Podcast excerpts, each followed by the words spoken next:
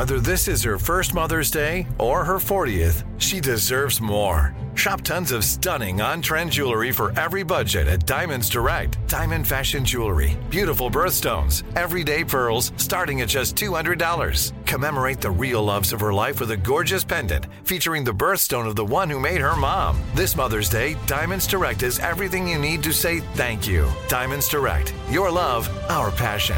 Online at diamondsdirect.com. When you buy Kroger brand products, you feel like you're winning. That's because they offer proven quality at lower than low prices. In fact, we guarantee that you and your family will love how Kroger brand products taste, or you get your money back. So next time you're shopping for the family, look for delicious Kroger brand products because they'll make you all feel like you're winning. Shop now, in store, or online. Kroger, fresh for everyone. You know you've got a comeback in you. When you take the next step, you're going to make it count for your career, for your family, for your life. You can earn a degree you're proud of with Purdue Global. Purdue Global is backed by Purdue University, one of the nation's most respected and innovative public universities. This is your chance. This is your opportunity. This is your comeback. Purdue Global, Purdue's online university for working adults. Start your comeback today at purdueglobal.edu.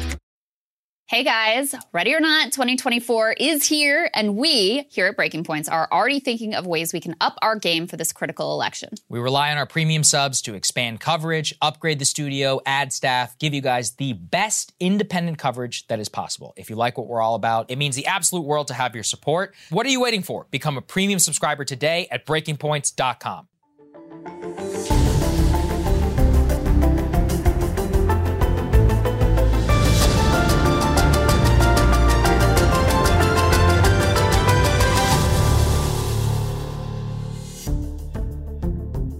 morning, everybody. Happy Monday. We have an amazing show for everybody today. What do we have, Krystal? Indeed, we do. Boy, oh boy, do we have a show for you this Bank Bailout Monday. Um, we are going to go deep on what exactly is going on in our financial system, the government's reaction. President Biden is expected to speak today. There is a lot to talk about there. So we are going to cover that extensively. A couple other stories we want to make sure to touch on this show, too. Um, Norfolk Southern, an effort by a couple of senators, bipartisan fashion, to try to hold them to account, and also some notable comments from former Vice President Mike Pence, mm-hmm. finally kind of saying what he really thinks, I guess, about Trump, but in the most cringe possible setting. So we'll break all of that down for you. Um, but before we get to any of that, Big news we announced last week. We're really excited about our video, full show in video, now available on Spotify for premium subs. That's right. So I know a lot of you have had questions. So to spare the customer service inbox, we're going to go through it here. Log into your Supercast account click on your Breaking Point subscription. Click on the Spotify icon to link your account. It will then open, it will ask you to log in, and voila, you are good to go. You can watch the full show within there. Uh, I know a lot of you have been really appreciating it. I know that we have a big audience there on Spotify. So now for people who are driving or whatever, I'm not saying you should do this while you're driving, but maybe at a red light if you're interested in what we're throwing up there on the screen. This is a specific example. Somebody told me about how much they loved it. So oh, really? there you go. Nice. Uh, we've got the video there. I think you guys will enjoy it. You can speed it up, listen to us at 3.5 or however uh, you want it to be, and you can switch seamlessly back and forth as up to the Spotify platform. It took yeah. a lot of work for our team and for Supercast, so thank you guys so much, and thank you for everybody who has signed up. And of course, if show. you are not a premium subscriber yet, you can go to breakingpoints.com in order to become a premium subscriber yes. and then follow these steps that Saagar just laid out. And to be honest with you, I mean, we were really excited about getting the video on right. Spotify, but I'm not sure that I knew how much you guys would be excited yeah, about I it. Agree. So thank you for the tremendous feedback.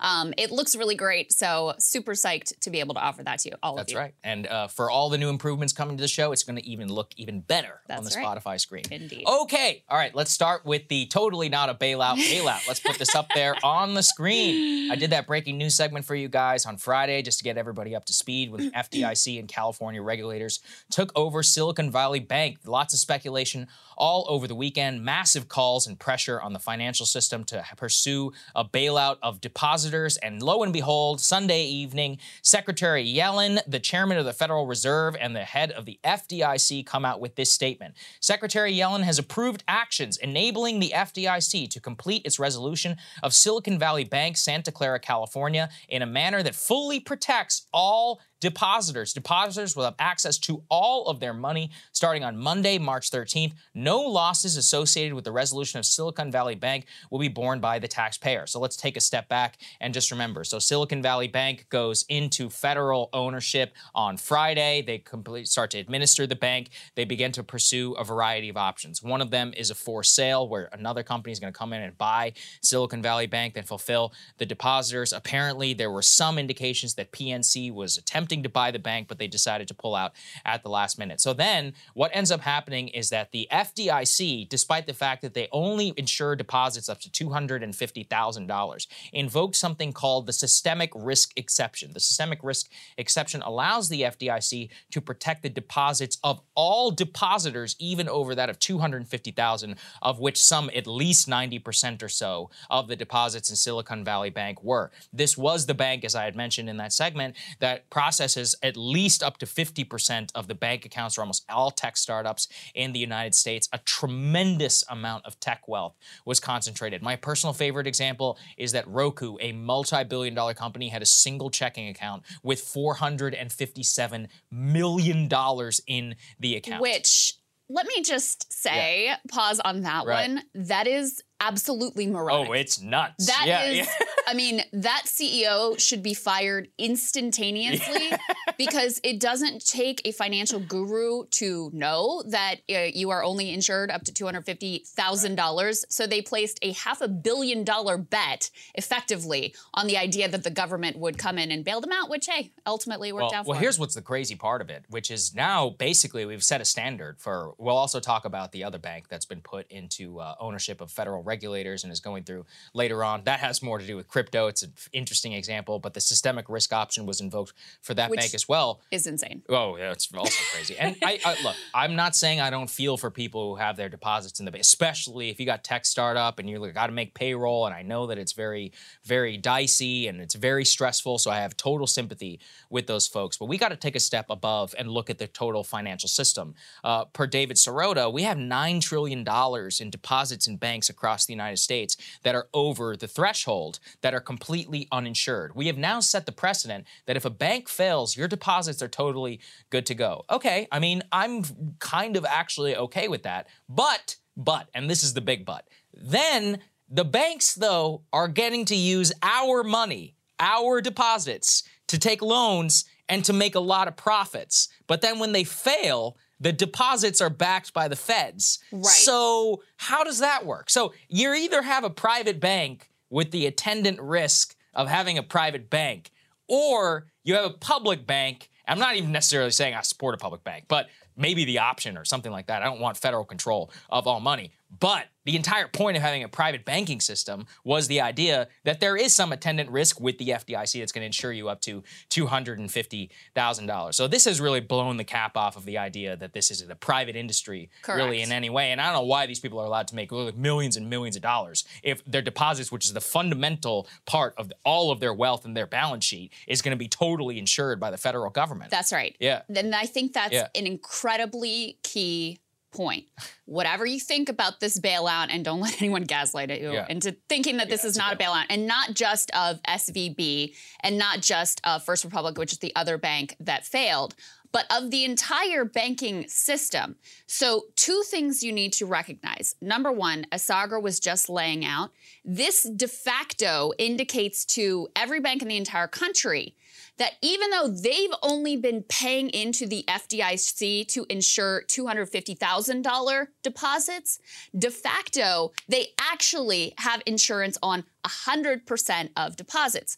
Now, um, the powers that be here, our central bankers, are saying, oh, no taxpayer dollars are on the line. Okay, maybe not technically for Silicon Valley Bank, but who do you think is backstopping that entire insurance system when the banks have not been paying in sufficient funds to actually insure the entirety of the deposits? Who do you think is on the hook for that? That's number one. Number two, in some ways, the least important thing they did was to backstop these particular deposits. Because in addition to that, they also announced new lending availability for banks across the country. And not only that, but The reason that Silicon Valley Bank failed, one of the reasons, is because they held a lot of their assets in long term treasury Mm-hmm. bonds. As the Fed has lifted interest rates, that has caused the value of those bonds to decline. So they were suffering losses in terms of their assets.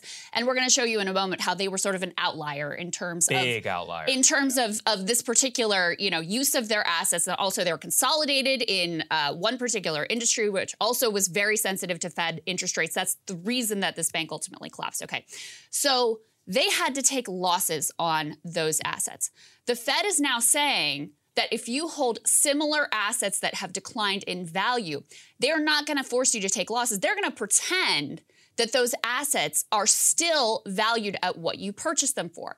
That is effectively a gigantic giveaway, not just to SVB, but to the entire banking system. And again, the idea that, oh, this is just taxpayers have nothing to do with this, all of this is based on the fact that this is backed by the US government, which is backed by the US taxpayer. So you have two things that have happened here that are incredibly significant in ways that I struggle to completely wrap my head around. Number one is, as we said, the 100% of deposits now apparently insured by you and me and the federal government. Okay, that's number one.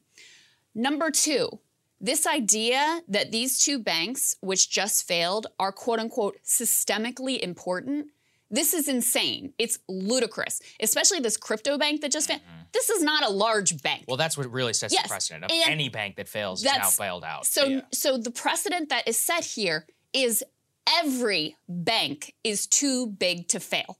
So, okay, if that's where we are, we need to have an entire rethink of our banking system. To your point, Saagar, that reflects the fact that ultimately the U.S. taxpayer is on the hook for all of these banks and for all of these deposits. And, you know, there's a lot of talk about, okay, is it a bailout or not? And these depositors, you know, they didn't do anything wrong. They deserve to be bailed out. Okay, that's fine.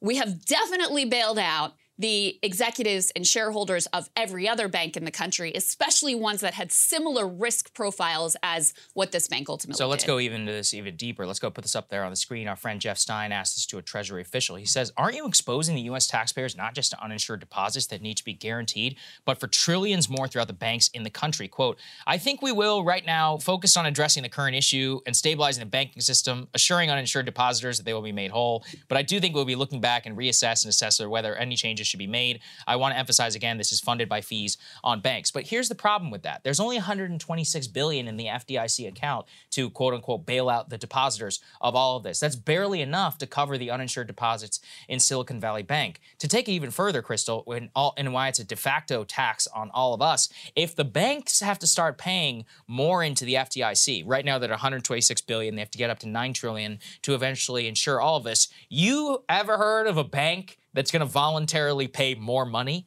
Who do you think is going to be paying those fees? Yeah. It's customers. We're the ones who's, you know, already bank account bank accounts, they'll charge you for it if you have a low enough deposit. Guarantee you, if they have to increase the amount they're paying to the FDIC, every single one of us are the ones who are going to be paying for it through all these BS banking fees, increase on annual fees on your credit. Oh, they're going to charge you for a debit card now. Oh, you want some checks that'll be like $900, some other outrageous stuff. They will never pay it voluntarily. Yes. There's no possible way that you could ever In enforce fact, that. Silicon Valley Bank, and this is more reporting from Lever News, who, by the way, has done some of the best reporting on all of this, and especially as they do following the money in terms of corruption in politics. Silicon Valley Bank was lobbying against Right. increasing the fees that banks have to pay into the FDIC, saying, oh, there's no risk here. Good. There's no problem. Very low risk, so don't need to worry about it. We saw how that ultimately worked out. There's one other thing that I um, really want to bring up here because I think there is a notion out there that if the federal government didn't step in,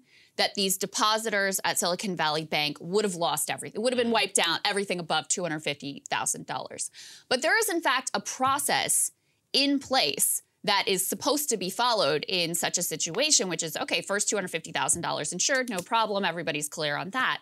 And then the rest of the deposits are backstopped by the assets of the bank. Right. So the federal government sells off the assets and then makes depositors as whole as possible. Based on what we know publicly available, that would have caused probably like a 10% ha- haircut. You still would have likely had people getting somewhere around 90% of their deposits.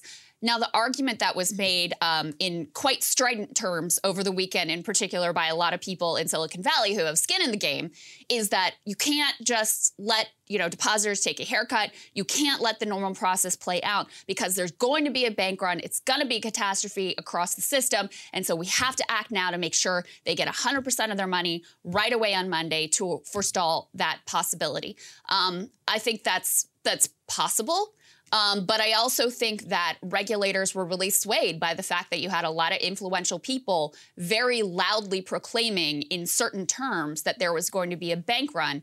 And that scared them away from allowing the normal process to play out and forced them to levy this, you know, absurdity that these were both systemically important banks and again, effectively codify within the you know within our country that literally every single bank is now considered systemically important i.e too big to fail So let's put the third one up there on the screen. Uh, this is an important piece by Matt Levine, how the startup bank had a startup bank run. One of the problem for Silicon Valley Bank is its customers had too much cash and now they simply don't. What he's referring to is that startups that were cash flush kept their bank accounts very high in their balances throughout 2021. Then throughout 2022, as federal rates uh, began to rise and they had to begin pulling cash out to cover a lot of expenses because they were unable to raise even more money, they began to withdraw. Now, as the withdrawals continue, as I said, Silicon Valley Bank, or as you laid out, Silicon Valley Bank had a lot of treasuries, so they had to sell many of those treasuries at a loss in order to cover many of the deposits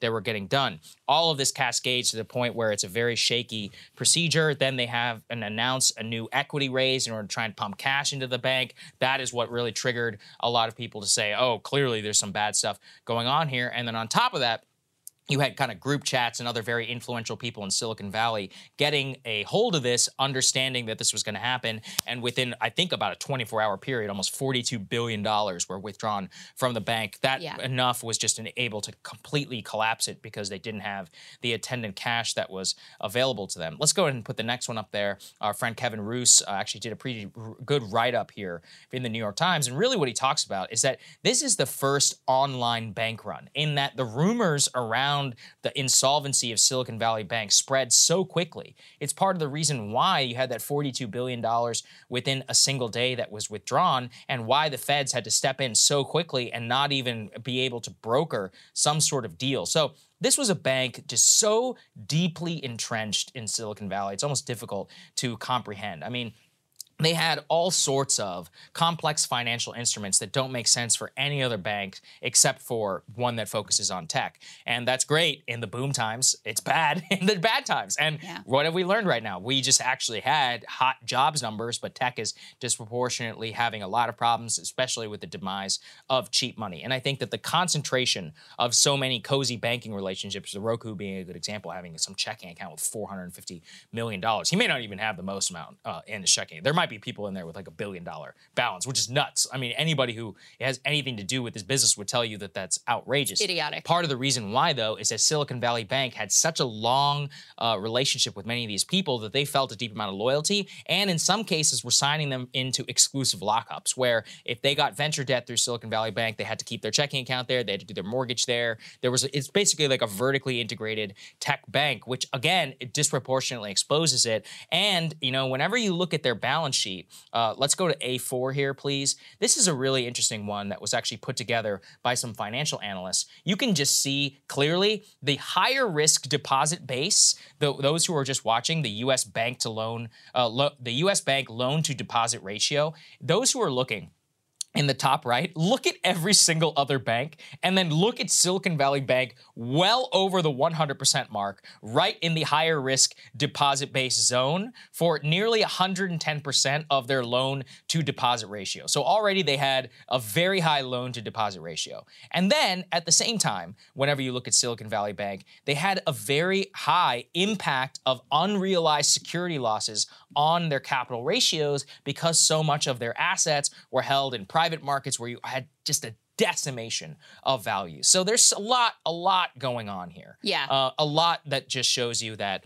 as you said already, we showed you they have a high loan to deposit ratio. Their treasuries, I think, uh, in terms of their assets, they had 17% more in treasuries than any other bank in the United States. So already you have basically you just have bad executives that are at the top. Um, you know, actually, some people who work at Silicon Valley Bank uh, spoke to some people around them, and many of them were outraged at leadership who really didn't tell them what was going on. They announced that raise, which effectively collapsed it. They had no idea, and now they're possibly out of a job. So there are people at the bank itself who are really upset. Senior management, uh, the FDIC says they're gone. But look, really the question is, is like, are these people going to make money? Because they say the taxpayers will, will bear none of the losses. I don't want to see a single one of these people who is getting the bonuses that AIG got um, in the middle of their bailout. And there's no guarantee on that right now. Zero. Well, and and we'll show you the Yeah. numbers on this, Yeah. but a bunch of management were cashing out and selling their stock in recent weeks. Oh, and by the way, they announced bonuses literally on the day Yes. that the government took over the bank as well for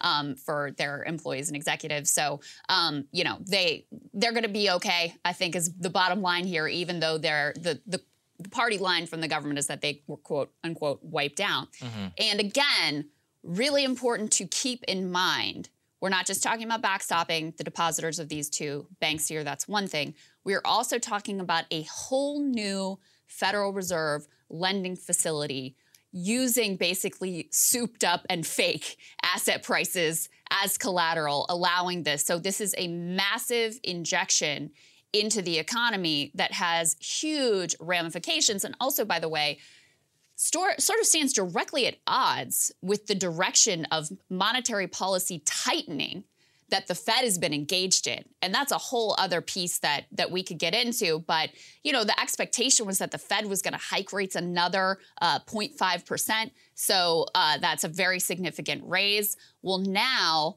you're going in the opposite direction, injecting funds into the economy, and you know, uh, rescuing these particular workers who are involved with these particular bank, while your overall policy has been crushing workers and trying to trigger uh, recession in terms of the labor market. So they also had their hand forced and are now directly at odds with themselves in terms of the direction of policy.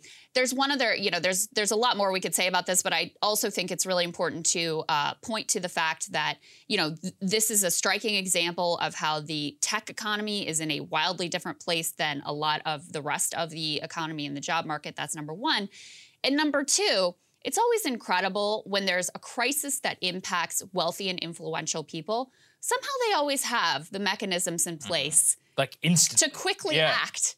They don't have to wait and beg the parliamentarian or kiss Joe Manchin's toes or whatever. They don't have to do anything. They just have, they figure it out. They figure out the facilities. They make up bullshit rationalizations like, oh, they were systemically important. Okay, whatever. Um, and somehow they're able to come through with all the cash in the world that they possibly need to backstop the system when it's wealthy and influential people whose lives and money are at stake. I think it's important to note that effectively, you know, I, I saw a tweet this morning. It's like democracy at this point basically means rule by judges and central bankers. Yeah. And I think that's really, you know, it's really quite apparent.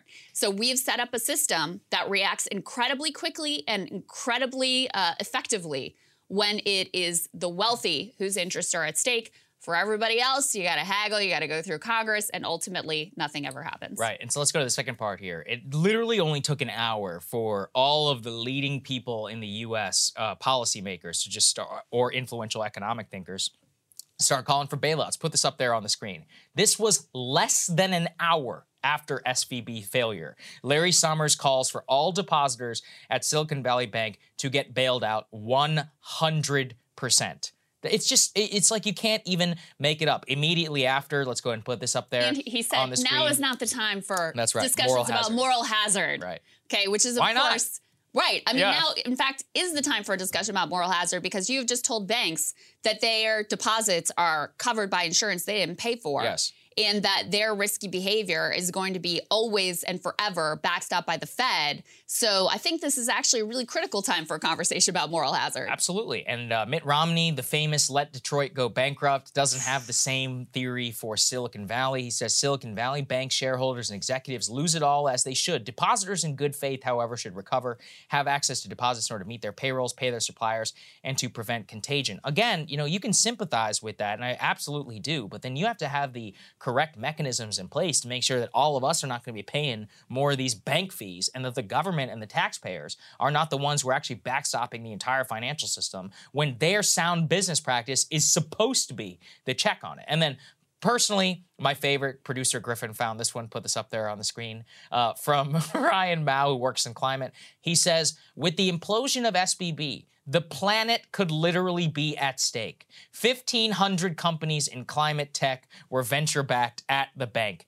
And he goes on to make a case that if we don't bail out the bank, then we're actually going to destroy and hurt the uh, Silicon Valley. We're going to destroy and hurt the planet because those climate tech uh, companies are so vitally important. And then finally, Mark Cuban, go ahead and put this up there. He called on the Fed to actually step in and buy the bank debt to quote end the run. So all of these people who have, as you said, skin in the game. By the way, uh, Bill Ackman was also uh, the billionaire investor was also immediately calling for quote a highly dilutive government bailout of Silicon Valley Bank, all making the case in terms of contagion that's happening across the economy. But you know, uh, first of all, it's it's I'm curious still about whether the contagion actually was real. By many respects, if you think about it this way there has been all these tech layoffs, right? Yeah. It hasn't impacted the jobs number of the economy literally at all. Yeah. Uh, like if you think about like the Google layoffs in totality, they don't even equal like a factory in Alabama if one of those were to go out of business. So tech is one of those like high G high cash producing industries, very important to GDP as a whole. But in terms of workforce, it is not even close uh, in terms of punching it that way. Treasury indicated that there were several other banks, was their words, that had a similar risk profile. But, you know, we showed you some charts mm-hmm. that indicated SVB was actually quite an outlier here. Now, we did have, uh, prior to SVB collapsing, we also had Silvergate, which is a small yes. crypto focused bank that um, collapsed. Then you have SVB. Then you have this other small-ish crypto-related bank that also collapsed. So you can see it's very concentrated. Um, we should have learned, they should have learned decades ago that having your eggs in one basket industry wise is a very risky business practice to start with. And then they also, in the case of SVB, really uh, upped the ante in terms of their interest rate risk by putting their assets also in these long term treasury bonds. But I am skeptical of the case that was being made in, again, very loud and over the top terms by a lot of influential people on social media, some of whom we just showed you, uh, like Mark Cuban and others, that there would 100% be a bank run on Monday if we did not act. Because again, a lot of uh, the commentary ignored the fact that there is a process in place. There is an existing process for dealing with banks when they are insolvent, insolvent, and it does not lead to depositors losing all of their cash over $250,000. They likely would have taken perhaps about a 10% haircut. So in order to, you know, 100% backstop these depositors, they have effectively they have effectively deemed every single bank in the country too big to fail, which is a gigantic shift. Well, I don't know if it's a shift in policy, but it's a recognition that that's the reality of our banking system and that requires a dramatic overhaul of the way we're approaching this. One other thing in terms of like the climate tech piece, which again goes back to the fact, you know, he's acting like, oh, all of these would 100% fail. That is alarmist and it is just false. In addition, there are few people, few banking clientels in the world that would be as well positioned to withstand having a cash crunch for a short time period than these individuals, many of them who are backed by wealthy venture capitalists who were some of the same voices who were demanding the, the bailout over the weekend. Well, if they felt these companies were so promising, so important, et cetera, I didn't see them marshaling their wealthy resources yes. in order to provide bridge loans and backstop the losses and make sure that these employees weren't hurt. Seemed to be a lot fewer libertarians in Silicon Valley than there were just maybe two weeks ago. Um, so they weren't, you know, bootstrapping and coming together to make sure that this industry and their um, their companies that they've invested in make it through this time. Instead, they just started screaming and demanding that the government, which again they're saying no taxpayer dollars, but I think we've explained the way that ultimately we're all on the hook for this, um, but demanding that the government come to their rescue in this instance. Yes, exactly right. And finally, let's go to the uh, let's go to the really good part here, which I really enjoy, which is on top of all of this, and this shows you why the systemic risk thing being invoked here is now the precedent for all time. A bank you probably have never even heard of. Let's put it up there on the screen. The crypto-friendly Signature Bank has now been shut down by regulators. That was announced on Sunday in the systemic risk exception, which is also going to make all of their depositors completely whole by the Treasury Department. Well, this is a perfect example of a bank where you had a cozy relationship with regulators and with former congressmen, one of them being, throw this up there, Mr. Barney Frank, the classic Dodd Frank bill uh, author himself, the chairman of the House Financial Services Committee, Perfect. the so-called, you know, hero of the people, getting paid some 1 million dollars to sit on the bank. And then when you consider also what this bank was doing and how exactly it facilitated its losses, Krystal, let's go ahead and put this up there. Signature Bank being closed by New York State authorities and also invoking the, the systemic risk exception is having the feds come in and backstop them largely because large again largely because this bank was widely exposed to many of the losses in the crypto industry and much of their assets and balance sheet in terms of their uh, deposits were they were unable to fulfill them because of such a wide loss. This wasn't even the treasury department. This was a large bank that was went basically all in on the crypto industry and then got itself to the point where its assets were almost completely and totally wiped out and with that wipeout unable to fill their deposits and the feds step in and basically make all of their depositors whole. And this is total malfeasance on the behalf of the signature, alleged malfeasance, by the way, for the lawyers uh, who are out there. But at the very least, let's call it what? Mismanagement? Let's call it mismanagement to go all in and backstop the crypto industry, make yourself so wholly and totally exposed, unable to fulfill your deposits. And then because, uh, you know, what's the old, what's like you privatize the gains, socialize the risks? It's like how the FDIC is the one who's paying all these people's deposits. Yeah, I saw It's somebody crazy. who was like libertarian on the way up, socialist on the way down. Yeah, it's like, right. wow, that is really well said. I mean, yeah. Well, and it's incredible uh, with Barney Frank. Okay. Yeah. So he's famously the author of Dodd Frank Financial Reform, which, in my opinion, was an improvement, did not go far enough, but okay. Then he immediately leaves Congress, cashes in in a variety of ways, one of which is serving on the board of this bank, Signature Bank, which has now gone belly up. And in his position now as a board member of this bank, he actually went and lobbied for them to roll back some of the very regulations that he helped to author and put in place. So it's just uh, could not find a more perfect example of the disgusting nature of the American political system ultimately. And the idea that, listen, maybe, maybe you could have a fig leaf of truth to the idea that um, SVB was systemically important. I think that's absurd, but okay, maybe. you could make that case with regional banks, especially in the state of California, but there's no making that case on this. On this Yeah. one, absolutely not. Yes. And so even as Silicon Valley Bank is getting all the headlines about their depositors being backstopped, the very same provisions apply to Signature Bank as well. Under this same guise and fake, fake nonsense that they're systemically important. And that's why it's so important to understand what this means, not just for this moment, but going forward. The US government has said we are backstopping 100% of deposits at these banks and effectively, de facto, as Jeff Stein pointed out, at all others. And if we are deeming Signature Bank too big to fail, every bank in the country is effectively too big to fail. We have got to think about what this means for our entire banking system and the the direction like this dire- this direction as it exists right now is completely insane that the public is on the hook for literally everything and then the gains are all concentrated in a handful of a few wealthy executives and shareholders. of profits and of bonuses. That's where all of this is going to lie. Why don't we go and tell the people about the bonuses? Yeah, so let's take a look this. Go and put this up on the screen. So we have this idea that oh, they, um, you know, they didn't.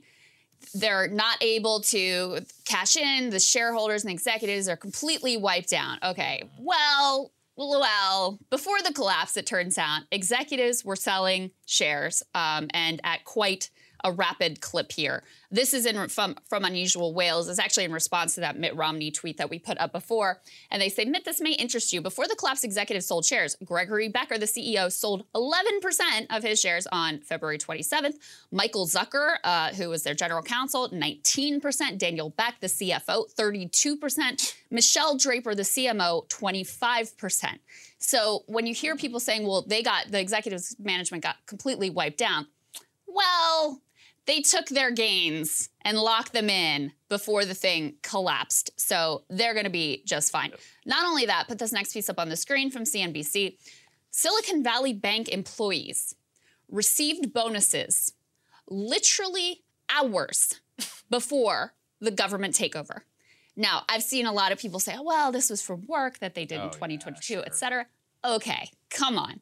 Hours before the government takes over, you're doling out cash bonuses, which again could be going to those depositors to help make them whole. No. Okay. Um, got one more for you though, and uh, we had David Sirota do uh, a piece on this over the weekend because I thought it was so important. But I want to make sure that we highlight this for you as well because this is as key a part of the story as anything else. Put this up on the screen. Silicon Valley Bank, their chief actually pressed lawmakers to weaken bank risk regulations. This was under the Trump administration. Um, you had, I think, every Republican and something like uh, 16 or 17 Democrats, 12, 60, 17, I've got the numbers here, let me see, um, vote for this as well. But effectively, the head of Silicon Valley Bank, one of the guys who just cashed in on his uh, his shares before the bank collapsed, he went and pushed legislators to exempt more banks, including his own, from new regulations that were passed under Dodd Frank in reaction to the 2008 financial crisis.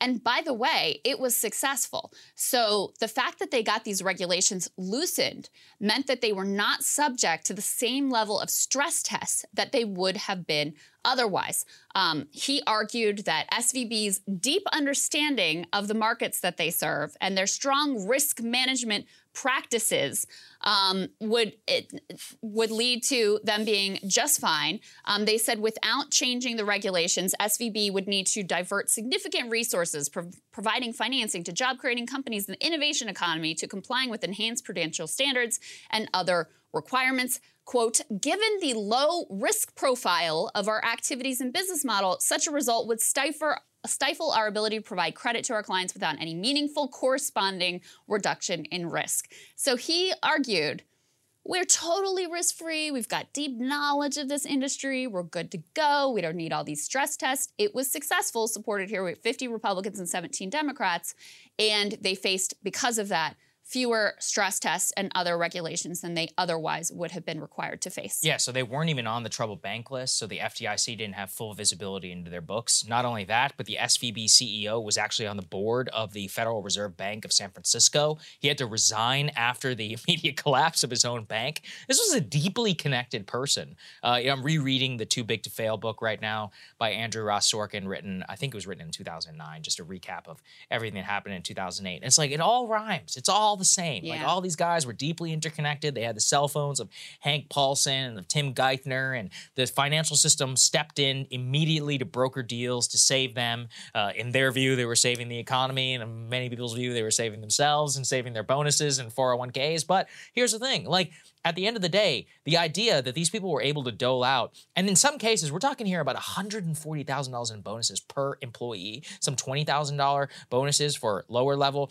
Who knows what the management was given? Now, was it given in cash or in stock? If it was given in cash, every single one of those things needs to get paid back. Sorry. I mean, it's impossible the idea that you can just be doling out cash at the end That's like the story of Bernie Madoff, who was giving out $100 million bonuses on the very last day before he was about to turn himself into the feds because he wanted to make sure he could dispel all this cash before he was going to go into jail. All Yeah. of their behavior lines up. You're really going to tell me the 2022 bonus had to be processed on the very day of the failure? You're really going to sit here and say that you didn't know that the bank was in serious trouble when you were selling up to 32% of all your stock holdings in the company because that's the vast majority of your comp? That's hard earned cash, which was pocketed from investors into your pocket.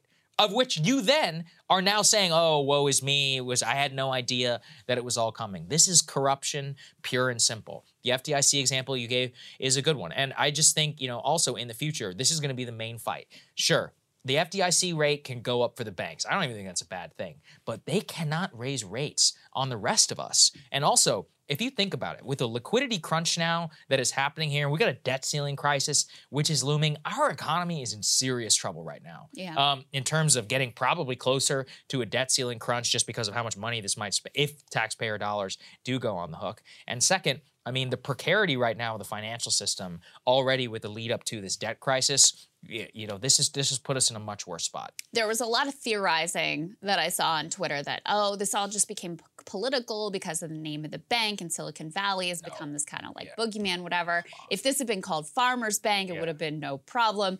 I think it is the polar opposite. Yeah. The fact that you had so many wealthy and well connected individuals tied into both parties, tied into deeply into the financial banking system, some of the most powerful people in the country and really in the world, that led them to react way faster. And it allowed them to be persuaded that oh they have to do this and they have to backstop the entire system or else there's going to be complete calamity. I have not been persuaded of that case. And this is also the siren song that they always sing that oh we have to do the bailouts because there's no other choice. Otherwise there's going to be complete economic calamity. So i'm a little bit skeptical of that case being made given that we have seen it before in the past to people's individual and personal benefit. Yeah, I think you are exactly correct. All right, we have a great uh, journalist to break down what he thinks of exactly what the federal government is doing and explain it in, in plain terms. And also, he has a great piece. Uh, this is Matthew uh, Zeitlin that we're going to bring in with Grid News. It's a great piece explaining how exactly we got here, what the promise of Dodd Frank financial reform was, and how it is that now we're, what, 15 years down the road and we're doing uh, bailouts once again. So, how did that ultimately fail? So, let's get to it. Matthew Zeitlin, thanks for joining us. Good to see you, man. Thanks for having me. Good morning. Yeah, of course. Um, so we t- did our best to explain what action the U.S. government is taking, but I would love for you to just explain in the plainest terms possible what has just been decided. Yeah, so there's there's two parts of this. The first is that any deposit holder in Signature Bank or Silicon Valley Bank, as of this morning, has full access to any amount of money they deposited in those two institutions, even if it's above $250,000, which is the FDIC insurance limit. Uh, there was like a lot of doubt about this over the weekend, but that is now totally, it's like those money claims are good. You have access to any money over $250,000. The second thing is arguably more expansive, but a little harder to understand. Any bank now can go to the Fed and post assets they have, you know, treasury bonds and uh, agency mortgage backed securities and get money back. It's a lending operation. It's essentially a way to take their current long term assets and over temporarily for a year or so, turn them into cash.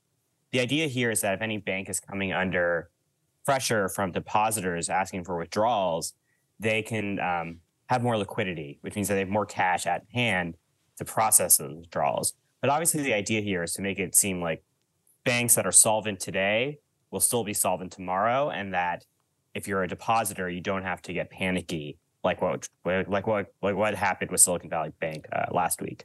Right. And so, Matthew, one of the things we've been talking about is that this sets a tremendous precedent now for basically all banks in the United States. They now effectively, the US government is guaranteeing the deposits of all $9 trillion in banks across the US. What does that mean for the banking system as a whole? What are the perverse incentives, the moral hazard, if you wish?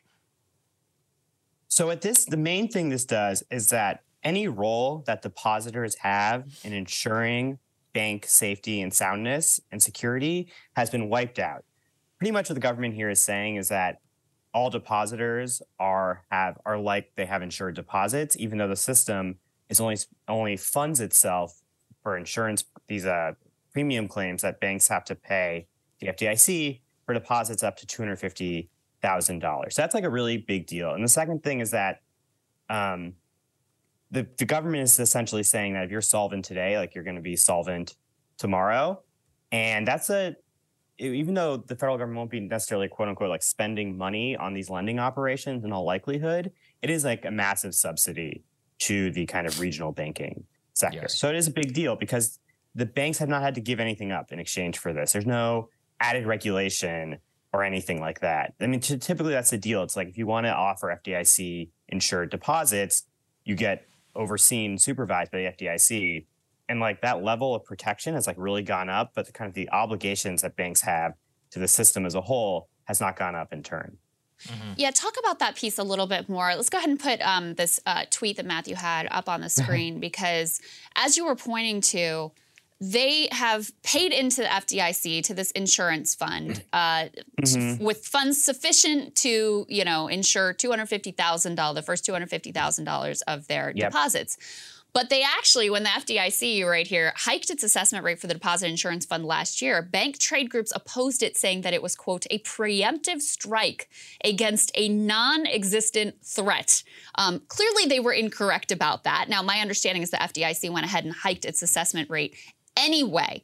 However, it's nowhere near sufficient what they've been paying in in order to backstop all of the uninsured deposits across the country. So I know that the government is going to great lengths as oh the taxpayers' funds aren't on the hook, like this is completely funded by Wall Street payments, et cetera.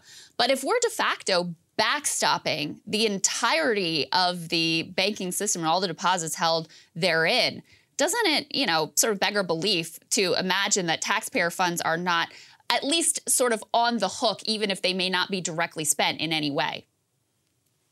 Yeah, I mean, I think sometimes just like looking at kind of the flow of funds from you know the Treasury to the banks doesn't really capture the value of what's been uh, transacted here. I mean, like this is obviously very very valuable to banks and bank depositors, even if literally no money is is actually spent. Like the deposit fund could be stay at 125 billion dollars, and yet, there a huge amount of value has been given over to depositors. You have to remember lenders to banks, and then the banks themselves, which are now in a kind of more secure situation. So I think what's happening here is that after 2008, there was a huge political backlash to bailouts. And the way that was captured in the post 2008 laws and in what regulators want to do is that they never want to be in a situation where they're seen as be giving taxpayer money directly to insolvent institutions or lending, huge lending facilities to insolvent institutions. So, what I think we saw Sunday night was a 2008 style action, but kind of drawn within the lines of what regulators interpreted made the public angry mm. about, you know, things like TARP mm. and support for AIG um, and support for things like Citigroup and stuff, where they felt like they're rescuing failed or failing institutions and the management wasn't treated harshly enough. Shareholders still survived. So if you look at it from kind of the government perspective, what they're saying is, look, the SVB shareholders went to zero. Their management has gotten fired. Uh, the taxpayer, there's not really the taxpayer money on the line because it's raised from the banks. But you know, a huge amount of value has been transferred to the entire banking sector from ultimately the public, even if it's not so much public money, but it's kind of like public authority that comes mm-hmm. from all of us to them. So yeah, it's like kind of this bail, whether or not it's a bailout bailout's kind of a semantic issue, but it's like a huge amount of support.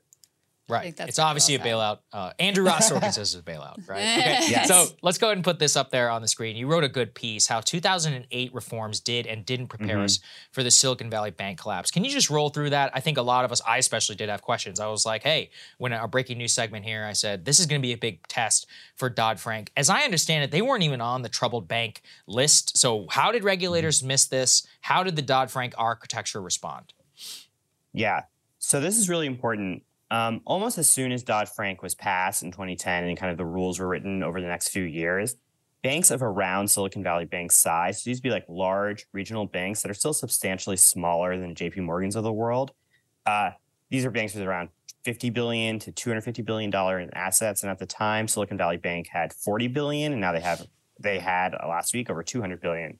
What they were arguing is that all these rules that were implemented on the largest banks to make them kind of more resilient to crisis, and then make it so that if they failed, they had this kind of special process such that the entire system wouldn't collapse around them.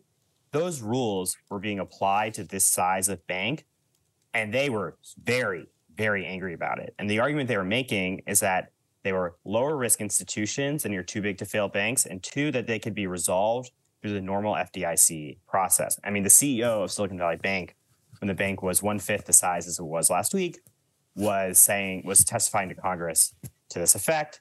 Um, regional banks are quite powerful because they're kind of locally rooted. And so legislatures really listen to them. Anyway, so in 2018, the Trump administration, with the support of a smattering of moderate Democrats, passes this rollback, partial rollback of Dodd Frank, where it's really aimed at kind of the Silicon Valley Bank and smaller institutions. And a big thing that they did was say that they didn't necessarily need to maintain this thing called a liquidity coverage ratio, basically maintaining uh, kind of high quality liquid assets, stuff that can be turned into cash super duper quickly in case there's like uh, a bank run going on, more or less, and that they didn't have to do as much planning for their failure. Now, whether those rules would have prevented this like full on run on a bank that we saw last week is questionable. But the central intuition behind this deregulation that these banks were less risky than the JP Morgans of the world and that their failure to be resolved through the normal FDIC process turns out to have been completely wrong. Got it. I think that's very well said.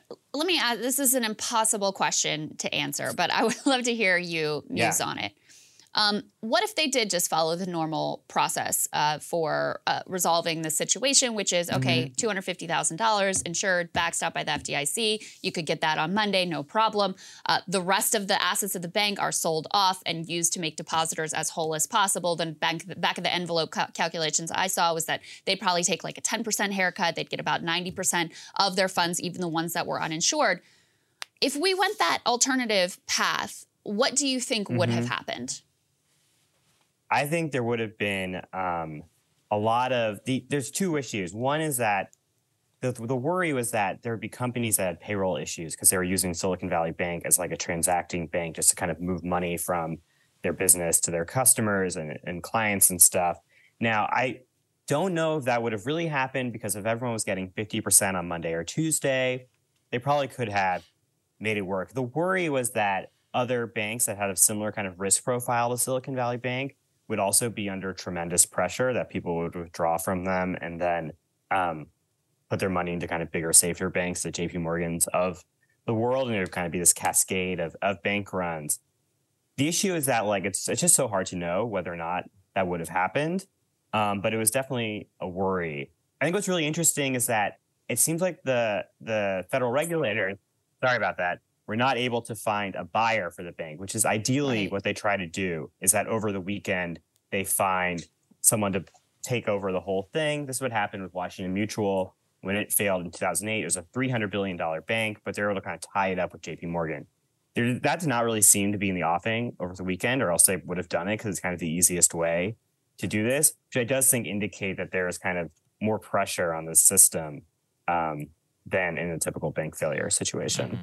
And finally, Matthew, I'd love to get from you, um, you know, based on the actions that the government just took in this non-bailout mm. bailout, we've effectively not only backstopped the entirety of, you know, deposits insured and uninsured across the country, um, we also have effectively, especially with, you know, including Signature Bank in this, effectively deemed all banks too big to fail.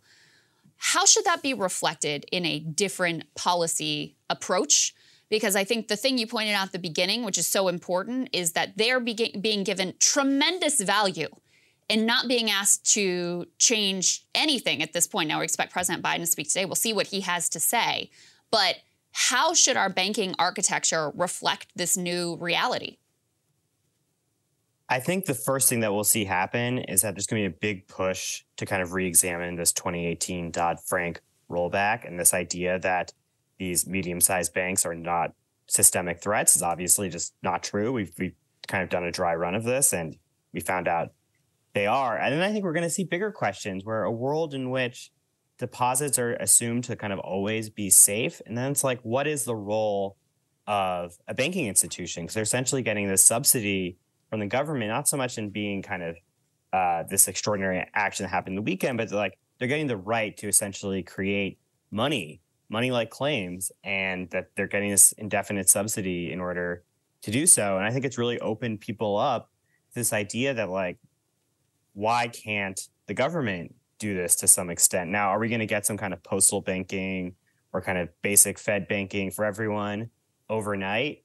No, but I think it's really kind of opened people up to the possibilities that, you know, the government and the banking system are really kind of completely entangled with each other and it's very, very basic level. And then once you realize that, it kind of opens up the field of, of possibilities. So, right. People will be yeah, talking I mean, about the, this. Whether it turns into legislation is obviously very hard to tell. Yeah, I mean, if the taxpayer is ultimately uh, and the U.S. government ultimately 100% on the hook, why are they getting to benefit from all the gains while the taxpayer is backstopping all the losses? It ends up being a sort of an insane situation that's just been revealed. Yep. Absolutely. Matt, it was really nice talking to you. Uh, go ahead and check out, we'll put a link to his Twitter and to uh, link to the story and all that in the description. Appreciate you joining us, man. Thank you. Thanks so much. Had a great time. Yeah, pleasure. See you, man. At the same time, we're not going to take our eye off of a very important story. Norfolk Southern, the CEO was called to testify before the Senate and gave some totally ridiculous answers. It was at the same time that that bipartisan railway safety bill is now being considered before the bigger chamber. So, as we can recall, it was endorsed by bipartisan members, both by the Ohio delegation, the Pennsylvania delegation, as well as some other Republican senators. Now, it the bill has been endorsed by President Biden. It remains to be seen whether it can garner enough enough Republican support. And it was in that vein that uh, Senator J.D. Vance of Ohio actually gave testimony geared specifically towards Republicans who had the idea that regulating Norfolk Southern even more might violate free market principles. Here's what he had to say. Now we are faced with a choice. With this legislation and how we respond to this crisis, do we do the bidding of a massive industry that is in bed with big government, or do we do the bidding of the people who elected us to the Senate and to the Congress in the first place? I believe that we are the party of working people, but it's time to be the party of working people. We have a choice. Are we for big business and big government, or are we for the people of East Palestine? It's a time for choosing. Let's make the right one. So there were a couple of important things that he th- said there. Time for choosing. Uh, for most people are not going to know, but it's a very famous, actually, Ronald Reagan speech mm. that he gave. I believe it was like 1964. It was after the Barry. I think it was during the Barry Goldwater run, and he said, "This is a time for choosing. Like, are we going to be mealy mouthed Eisenhower Republicans, or are going to be hardcore mm. Goldwater?" So that was kind of an interesting for people who know that it. was a real turn of phrase. Yeah. The oh, second part, which is very important, was that that was geared specifically towards going after the people who justify cronyism under free market concerns. As the, you know, what's his name? Troy Nehls, he's the House Transportation Committee ranking member for, or I believe the chairman, the Republican side, who said, well, hold on a second. We don't know if we need more regulation here. Right. And as, you know, he pointed out in his testimony, he's like, we bailed out their union support. We have deregulated this industry. It is one of the most in in bed industries outside of like aviation and apparently banking that the government right. is totally involved in. So the idea that we don't get to set proper safety standards is outrageous. Of course we do. Yeah. yeah. Well, it's been uh, quite a month in terms of recognizing the importance of intelligent regulation yeah. and the um, detriment of political capture and corruption. And, um, you know, I was uh, skeptical of J.D. Vance's initial comments. Uh, mm-hmm. Took a while to come on East Palestine. He went on Tucker and he was more fixated on, like, oh, this is about wokeism, et cetera in terms of the bill, in terms of what he's saying here, this is right on the money. And it's very exciting, it's very encouraging to think that there could be this kind of bipartisan collaboration.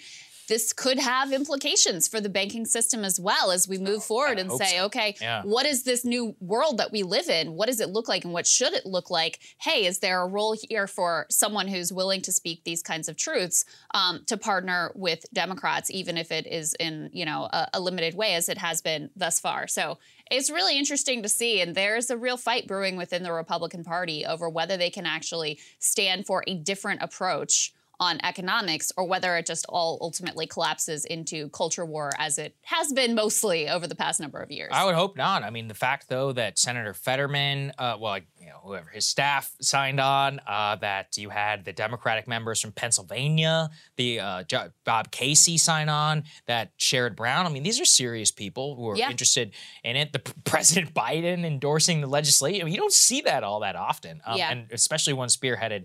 The real question again is going to be be those Republican lawmakers. But then the secondary question is are these actual CEOs, these executives, the people responsible for this, are they going to pay? And are they actually going to get held responsible here? Because who? The, uh, by the way, it's been what more than a month now, almost since this derailment. What is going on? I mean, uh, do we know what the toxic levels are no, we in don't. water? Are people dead uh, or not? I mean, can we uh, can we trace like poisoning of these pets now officially? Like, you know, just think about what look look at what happened with the banking system and look at this. Like yes. these people totally almost basically forgotten by yeah. financial media and many others. Yeah, listen, I, I tweeted this, but I'll say yeah. it here as well. Whatever you think of the SVB bailout, it took a weekend for effectively wealthy venture capitalists mm-hmm. to get their insta bailout from the government. And people in East Palestine still do not have a real answer about whether they and their kids have been poisoned, whether they're going to face uh, elevated cancer risk down the road, whether they can go back to their homes, their homes, which values of which are now completely decimated, no bailout for them on the way. So it shows you once again when the government wants to act and when it involves wealthy, influential people, well, hey, it just takes a weekend and we've got, you know, trillions of dollars effectively backstopping the entire system. When it comes to people who are less politically important, less connected, less well off, well, you know, it's a month down the road and the best that they've done, and this is outrageous to me they are now finally the EPA is like, oh, maybe we should test for dioxins, which are incredibly toxic and linger and have known incredibly detrimental impacts. They're finally now testing for it, but they're still asking Norfolk Southern to spearhead the testing. The polluters themselves. It's it's absolute insane. I just I can't even wrap my head around it. So uh, it's a clear contrast in response and in care and concern from our, our government on really on both sides of the aisle towards you know the way the banking sector was handled and the way these people in East Palestine have been dealt with. Yeah, I think you're very right. Uh, Senator Bernie Sanders also shredded the CEO in testimony. Did a great job. Let's take a listen. Norfolk Southern provided $10 billion in stock buybacks recently. Can you tell the American people and your employees right now that in order to improve morale in your workforce, that you will guarantee at least seven paid sick days to the 15,000 workers you employ. Senator, with our latest agreement with our employees, which included a historic 24% wage increase and access to premium health care benefits, we immediately pivoted to talking to each of our local. I, I do want, I've been deeply involved. I introduced the amendment on the floor. I know the issue. Senator, I share your focus on our employees. I will commit to continuing to discuss with them important quality of life issues with our local craft colleagues. In all due respect, you sound like a politician here, Mr. Shaw. so will not right. say that he will increase paid sick leave. Right. This, of course, was the central issue in terms of uh, rail workers threatening strike that was ultimately crushed by uh, Biden and the Democrats and in combination with the Republicans. So, um, you know, Senator Sanders still saying, hey, listen, you all are profitable beyond belief. You have plenty of money floating around to dole out to your executives and to your shareholders through stock buybacks, which, by the way, should be banned and illegal. Mm-hmm.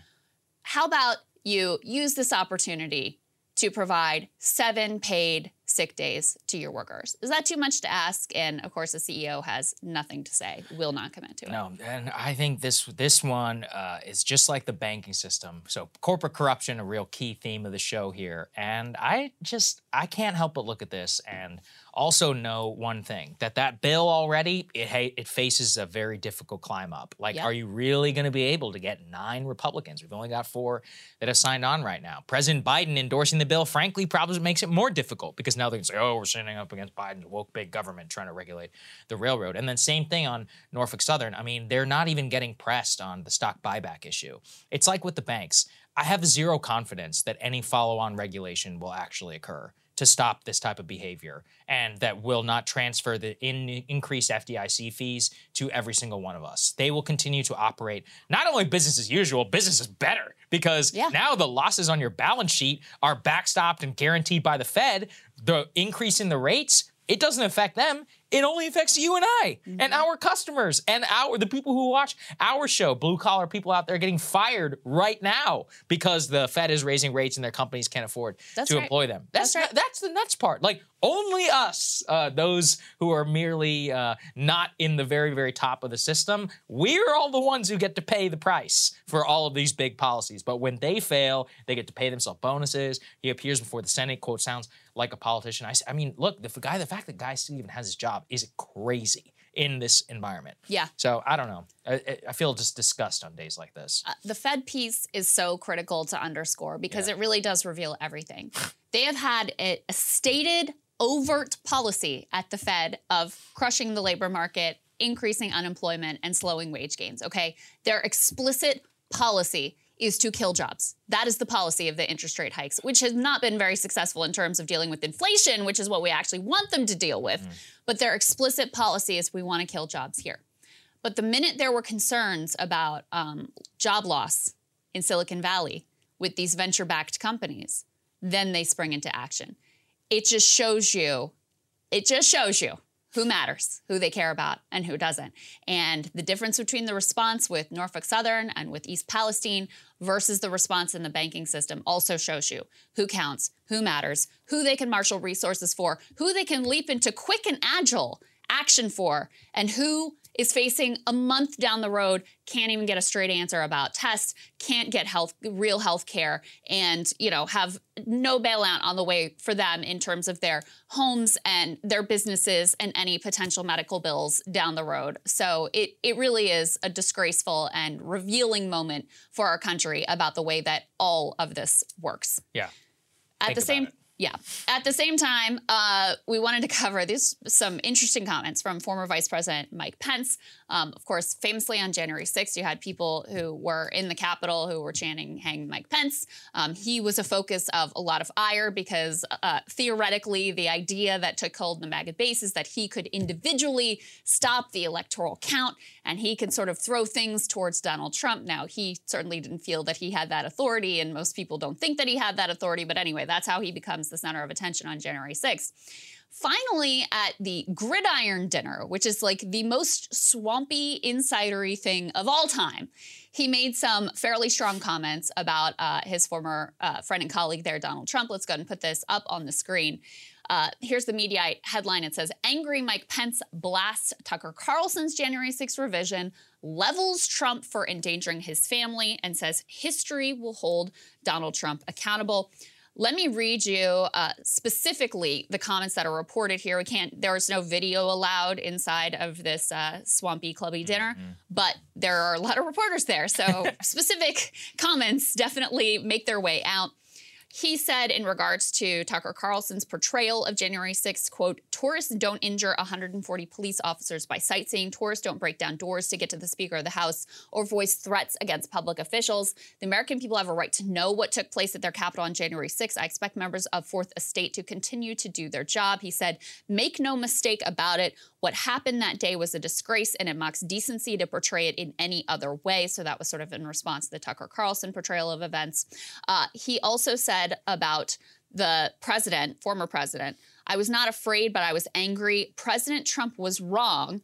I had no right to overturn the election, and his reckless words endangered my family and everyone at the Capitol that day. He goes on to say, I know that history will hold Donald Trump accountable. What did you make of him making these comments, the timing, the venue?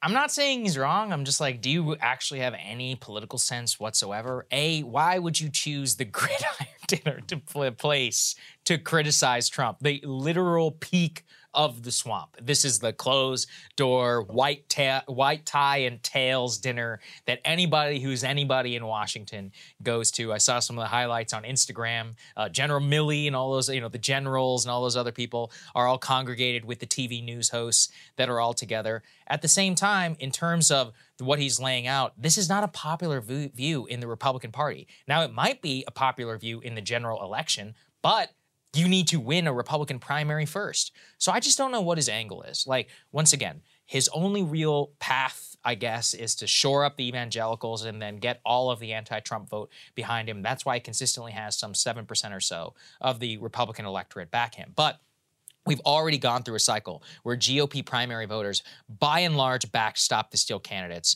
and those who have the Tucker view of January 6th than those who have the Mike Pence view. So you're intentionally putting yourself on the side where you have the most competition the Vivek Ramaswamy's, Nikki Haley, Tim Scott, all these other candidates. So, what is the political calculus behind doing this? Now, if you just think it, that's fine, I, totally fine. But then don't delude yourself into thinking this is a viable path to the GOP nomination. That that was my takeaway from it. Yeah, I Yeah. I I certainly uh, agree with all Right. of his comments here, no doubt about it. But it's like it's a little late, buddy. Yeah, I know. you know, the that's cake has kind of already been. You've allowed the cake to be baked on the Republican side about their the base's view of January 6th, the base's view of Stop the Steal, the base's view of you even and your actions um, on that day. And so, I mean, the only thing I can. Maybe it's just not political calculus. Maybe he just wanted to say what he actually thought, but it is, you know, it would have been more useful like right after the fact. And at the time, there was a little bit of dabbling from Republicans, Mitch McConnell and others, uh, decrying the events of that day. There was a little bit of a thought about maybe this is our chance to get rid of Trump. But ultimately, everybody's too afraid to actually have any sort of like collective action to move on from this guy. And so you end up with weak, effectively weak attempts like this that are going to do uh, nothing in terms of dislodging Trump, but are certainly going to make it more difficult for Mike Pence to be successful in a Republican primary. Not that I thought he was going to be successful in the Republican primary anyway. So Right. it's sort of without consequence in that regard. Yeah, it's just like what are what exactly are we doing here? Are we running for president or are we moralizing? Because uh, you know that's just not how it's going to work at the end of the day for you. And Pence in general, this is his you know latest blast against Trump. But here's the thing: he still can't even say his name. He still doesn't say his name. Yeah, he that's just says the president. He will be held accountable. What does that even mean? Yeah. Say it. Make the case. I stood by him for four years. He betrayed me. He's a coward. Say something like that. That's actually a strong point. You know. And who's going to hold him accountable? Because it sure as hell doesn't feel like it's going to be you. Yeah, yeah. Like history. What is his Right. like? What? What does that mean? It, it doesn't really mean anything, and so it's it's a very squishy, belated, half-hearted attempt to draw some blood here, and you know, and then you look at like the issue set that Mike Pence has staked down in opposition to Trump, what like, oh, Trump is going to protect Social Security, and I want to privatize Yeah, it. it's like, okay. You know, Trump won't do a national abortion ban, but I will. Yes. All right, good luck. Okay, it's like, well, you're actually making a pretty good case for Trump. So, all right. Krystal, what are you taking a look at? Well, guys, today we have extensively covered the collapse of Silicon Valley Bank. We talked about the concentrated risk that they took on. We talked about the calls for bailouts, the potential contagion, and crucially, the political corruption and capture that led to that bank winning looser regulations during the Trump years. But for some, this isn't a story about money and power. It's about something else altogether the dreaded, all encompassing wokeism. So I don't have any specific information about any Florida bank uh, similar to Silicon Valley Bank, and hopefully that remains the case. Uh, you know, Maria, it just appears to me. I mean, this bank, they're so concerned with DEI and politics and all kinds of stuff. Uh, I think that really diverted from them focusing on their core mission. Total nonsense. Ron DeSantis was not the only one, though. Donald, Donald Trump Jr. tweeted, quote, SVB is what happens when you push a leftist woke ideology and have that take precedent over common sense business practices. This won't be the last failure of this nature so long as people are rewarded for pushing this BS. Of course, that's a very convenient take since the deregulation pushed by industry, including SVB, uh, was signed into law by his dad, and that is a huge part of this story. Now, the Daily Mail and the New York Post are both running with this wokeism narrative, though. Here's the New York Post. They say, while Silicon Valley Bank collapsed, top executive pushed woke programs. Apparently, there was some lady involved in risk management at the bank's UK branch who'd engage in some classic corporate virtue signaling, like launching a pride campaign, a blog that had an LGBTQ focus. What does that have to do with the stunning collapse of the bank and the subsequent debates on bailouts and the subsequent actual bailout? Absolutely nothing. This alleged woke person did not force the bank to lobby Congress on reducing stress tests. They didn't cause the Fed to hike rates, popping the Silicon Valley bubble. Their Pride Month festivities had nothing to do with foolishly putting the bulk of the bank's cash into interest rate sensitive treasuries. Their blog post did not create the Silicon Valley herd mentality, which sparked a bank run. The presence or lack of wokeism is an irrelevant sideshow here. But plenty will fall hook, line, and sinker for this laughable distraction. Because for some entirely too online people, led by a cadre of right wing media and political elites, opposition to wokeism has become an all consuming, all encompassing worldview, blotting out any other potential political understanding. Anti woke brainworms lead to at least as goofy and authoritarian an approach to politics as woke brainworms do. Anti wokeism is goofy in that it would lead you to look at a train crash and cover up caused by corporate greed and instead fixate on some dumb comments about white construction crews, or to look at a bank crash caused by deregulation and corruption and think it has anything to do with some stupid Pride Month celebration. Anti wokeism is authoritarian in that it paints everything as either good or evil. This black and white view of the world, complete with existential warnings that then justifies illiberal tactics, things like banning books, curriculum, and public artistic expression. Now, I consider myself to be an opponent of wokeism. I have called out cancellations of people I profoundly disagree with. I've stood up for the rights of comedians to make edgy or even offensive jokes. I've decried the hollow identity politics that sells racial diversity in elite circles as a panacea for working class Americans. I've opposed the oppression Olympics type of politics that has human beings vying for victimhood points based on immutable personal characteristics. And I have decried the 1619 Robin DiAngelo grifter types hmm. who push an ideology that is so woke it's actually racist, arguing things like math is white supremacist and selling their diversity courses, which don't accomplish anything except making a handful of so called anti racist consultants wildly rich. But the answer to that authoritarian trend among liberals and left liberals is not an equal and opposite myopic authoritarianism on the right. Yet that is in fact the direction which has now been fully embraced by plenty. The goofy distraction anti woke mode is most clearly demonstrated by presidential candidate Vivek Ramaswamy. He has launched his bid based on his claim to being the CEO of anti woke. Now, the fundamental unseriousness of this ideology is demonstrated by the mess that is Vivek's platform. When Saagar and Marshall interviewed him about his key policy priorities, he didn't focus on jobs, healthcare, or corruption. Instead, he name checked ending affirmative action in federal government hiring and a VEG program of building national identity. Now, however you feel about affirmative action, ending it isn't going to solve our core problems in the same way that instituting it did not solve our core problems. And people can't buy a house or afford their prescriptions on national identity. Now, the authoritarian anti woke mode is most clearly demonstrated by Ron DeSantis. He too is hoping to use anti wokeness to launch him into the presidency. According to PEN America, thousands of books were banned across 32 states this school year, and Florida, led by Ron DeSantis, led the way. Now, DeSantis also banned the teaching of certain concepts in school, pushed to limit tenure for professors, and is working to mandate Western civilization courses in public colleges. So rather than embracing openness, debate, and tolerance, he's actually using the force of government to silence ideological opponents and mandate the teaching of his own preferred ideology. And to make the direction completely clear, he also passed a law that limits protest. Now, there is, of course, a need to counter wokeism. I am on board with that. But the opposite of wokeism is tolerance, it's open debate. It's an embrace of real democracy that devolves power from elites to the American people. It would consistently decry censorship rather than just when it happens to one's ideological allies. It would value nuance and solidarity among the population rather than the vicious politics of personal destruction embodied by wokest cries of racist and anti wokest cries of groomer. It would shift consciousness from individual villains to systems that we can work together to reform and change. And it would certainly not counter a woke cult with a new anti woke cult. But wokeism and anti wokeism are what I would call anti politics because they keep their adherents focused on individual level grievances about the ideology or personal traits of this executive or that executive versus the type of collective problems which we can actually deal with through small d democratic politics. They keep us all fighting online about who's good and who's bad. We feel like we're doing politics, but we aren't. Not really, because there are no real society level solutions in woke or anti woke fundamentalism. It's only an endless power struggle against your ideological adversaries. If America is, an irredeemably racist country, there's no political cure, and progress can only be won through pushing irredeemably racist people out of the public square. And if the woke mind virus is destroying America and liberals are irredeemably woke, well, then you may just see Marjorie Taylor Greene's suggestion of a literal secession via national divorce as the only possible workable solution.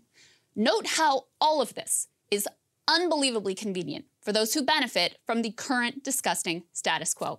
Nothing could be better for Wall Street crooks, corporate price gougers, and corrupt politicians if the whole nation is squabbling over some window dressing diversity initiative or their phony ESG environmental commitments. Oh no, don't make me put short term stock prices above my bullshit greenwashing. That'd be terrible. Whatever will we do if we have to take the meaningless Black Lives Matter banner down from our website homepage? all while they pass another corporate tax cut and deregulate another key industry.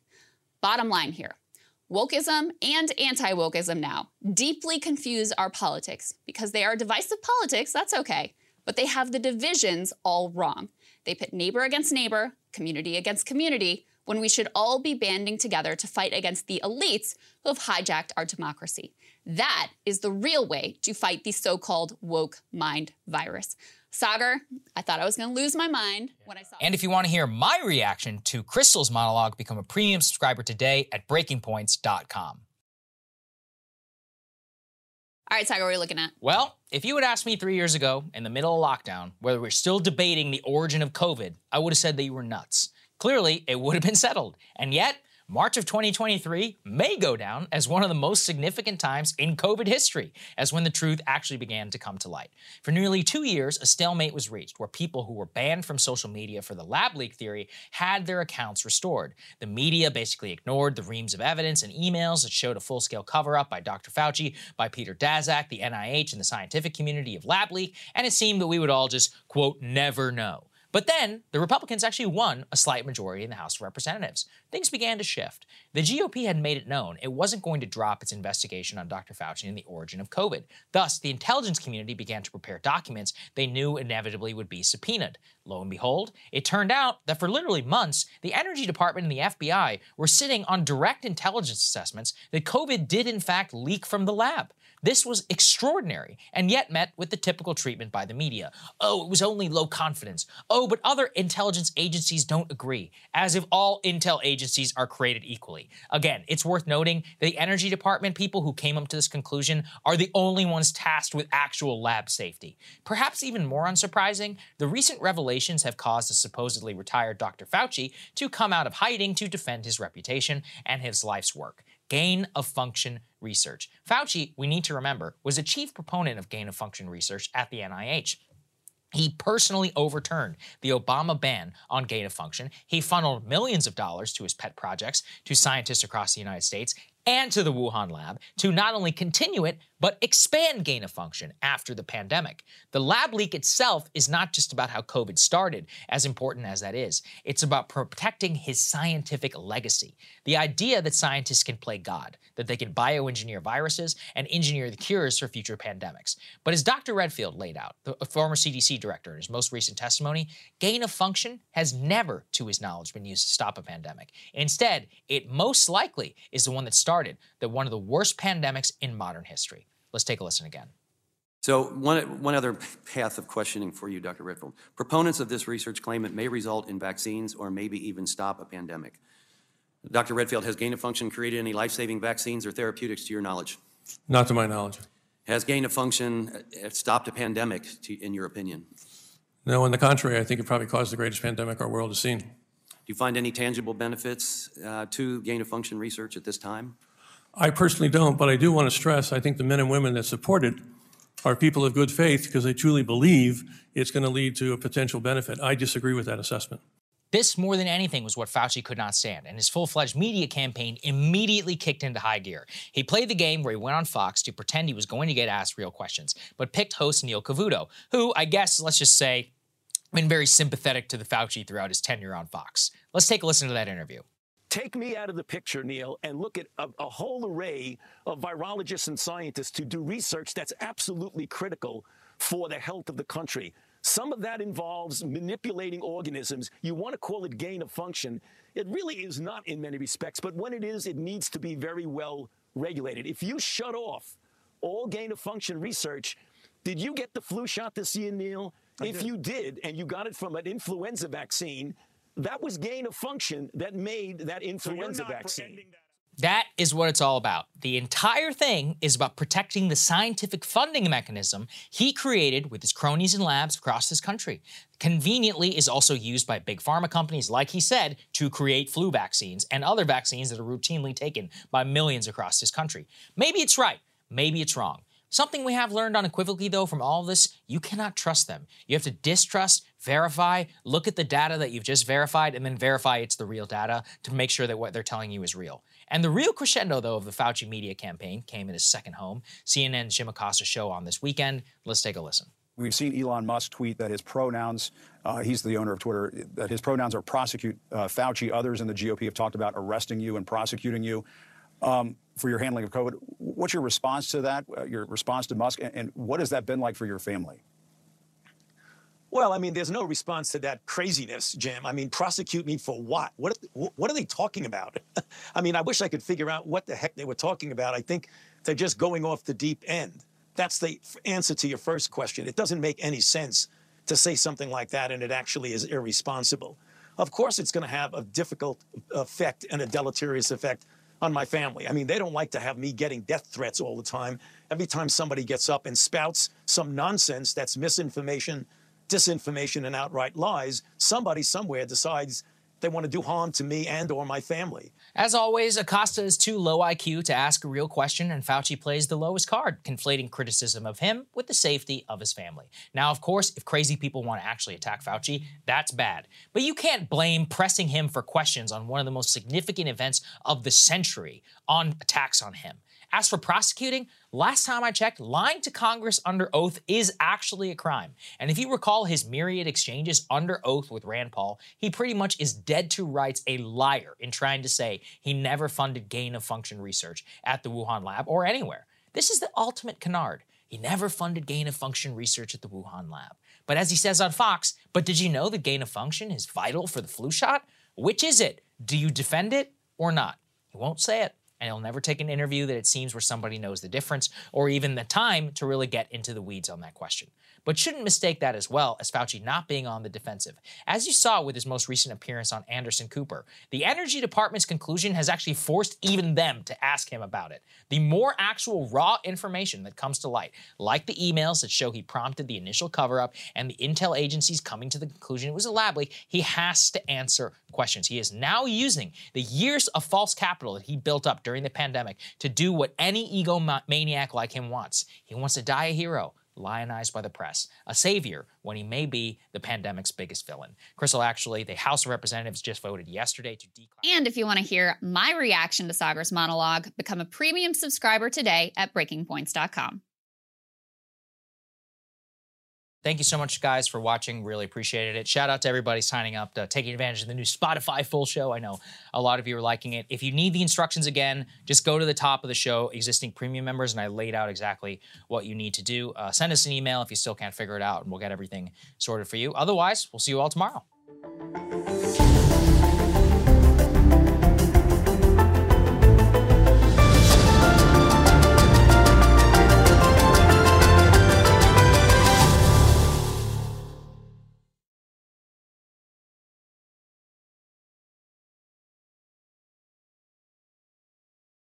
Become a part of the fast growing health and wellness industry with an education from Trinity School of Natural Health.